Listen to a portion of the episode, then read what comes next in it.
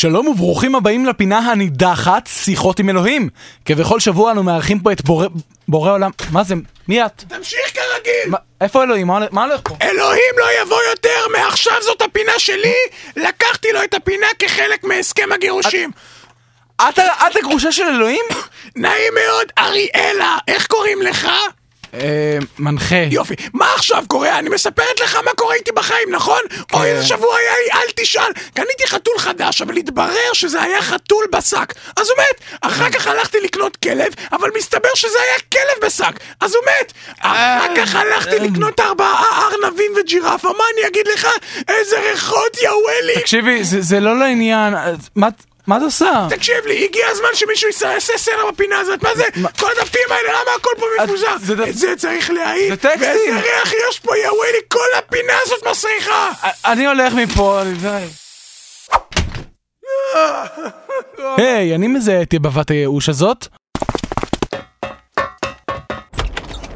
אלוהים? אל תתקרב אליי, אני קופץ. מה אתה עושה על הגג של התחנה? החלטתי להפוך למתאבד סדרתי. אתה לא יכול להפוך למתאבד סדרתי, זה לא הגיוני. במהלך החודש הקרוב אפצח בסדרה ארוכה של התאבדויות. אלוהים, נו. אל תצעק עליי. הנה זה מתחיל. תתרחק, אני קופץ. אתה לא יכול לעשות את זה. אתה חושב שאין לי את האומץ? לא, אני חושב שאתה לא יכול לעשות את זה. את הכל העורך דין שלה לקח לי. הוא שלנה עליי מעל רגליי. לא נשאר לי כלום. לפחות נשאר לך הכבוד שלך. לא, היא לקחה לי גם את הכבוד. תסתכל פה. אני צריך בכל בוקר לדפוק לאנשים זרים על הדלת ולספר להם שנולדתי עם השח אחד. וואו. ואז לומר להם שזה כתוצאה ממחלה נדירה שנקראת מחלת השח אחד, ואז להסביר את משחק המילים הזה עד שיאבד את טיפת הכבוד האחרונה. וואו. טוב, אז לפחות נשארה לך הבושה שלך. איך הגעתי למצב כזה? מה עשיתי לא נכון? אולי זה מגיע לי על כל פעם שבראתי גאדג'טים למטבח שעובדים רק בטלוויזיה, ועל כל פעם שקניתי גאדג'טים למטבח שעובדים רק בטלוויזיה. בחייך, המצב לא כל כך נורא, נו. כן, אני הרסתי הכל. פעם הייתי גדול, אבל תראה אותי עכשיו. בגרותי מביישת את נעוריי. ולהפך. שמע, אם זה מנחם אותך, זה כל מה שיש לי. אני קופץ! אני קופץ! תפסיק לקפוץ, נו. תפסיק לקפוץ!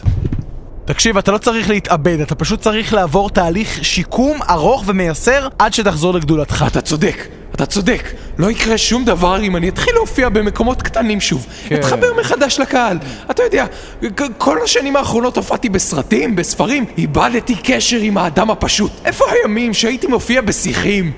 הסנה הבוער. לא, אני מתכוון כשהייתי מופיע בין השיחים עם משקפת, ומציץ לגברת רוזנצוויג במקלחת. אתה זוכר את גברת רוזנצוויג? לא, אני לא יודע. היא באמת הייתה משהו, תאמין לי. בוא נאמר שהייתי מאוד שמח לפרגן לה. אתה מבין אותי? כן, לפרגן לה. הייתי מפרגן לה טוב. ואז הייתי שוכב איתה, ואז הייתי מפרגן לה שוב. כל הלילה הייתי מפרגן לה. אתה מבין? זאת הבעיה שלך. אתה נותן לגחמות הקטנות שלך להשתלט לך על החיים. אתה אלוהים, תתחיל להתנהג כמו אלוהים. אתה צודק, אף אחד לא ידרוך עליי יותר. מהיום אני אלוהים אחר. אבל אמרת לא תעשה לך אלוהים אחר. זה לא תקף לגביי. אני יכול לעשות הכל. אני לא מפחד משום דבר. אתה יודע מה? תעבור לשיר. באמת? תעבור לשיר.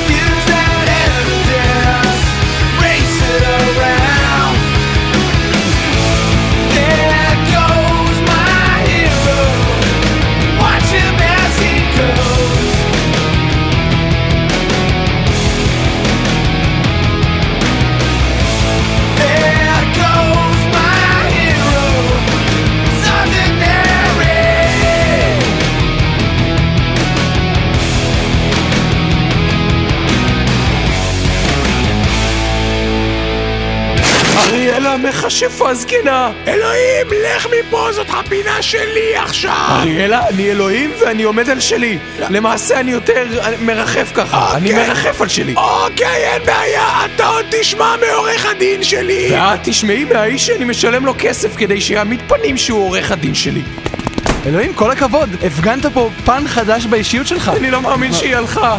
מה אני אעשה בלעדיה? מה זה? היא בלגנה לי כל הפינה. איפה הכובע שלי? איפה העט שלי? איפה הסף הגדול שלי של דברים? עד כאן פינת... אתה יודע כמה זמן לקח לי להגיע ל6 דברים? עד כאן פינתנו שיחות עם אלוהים.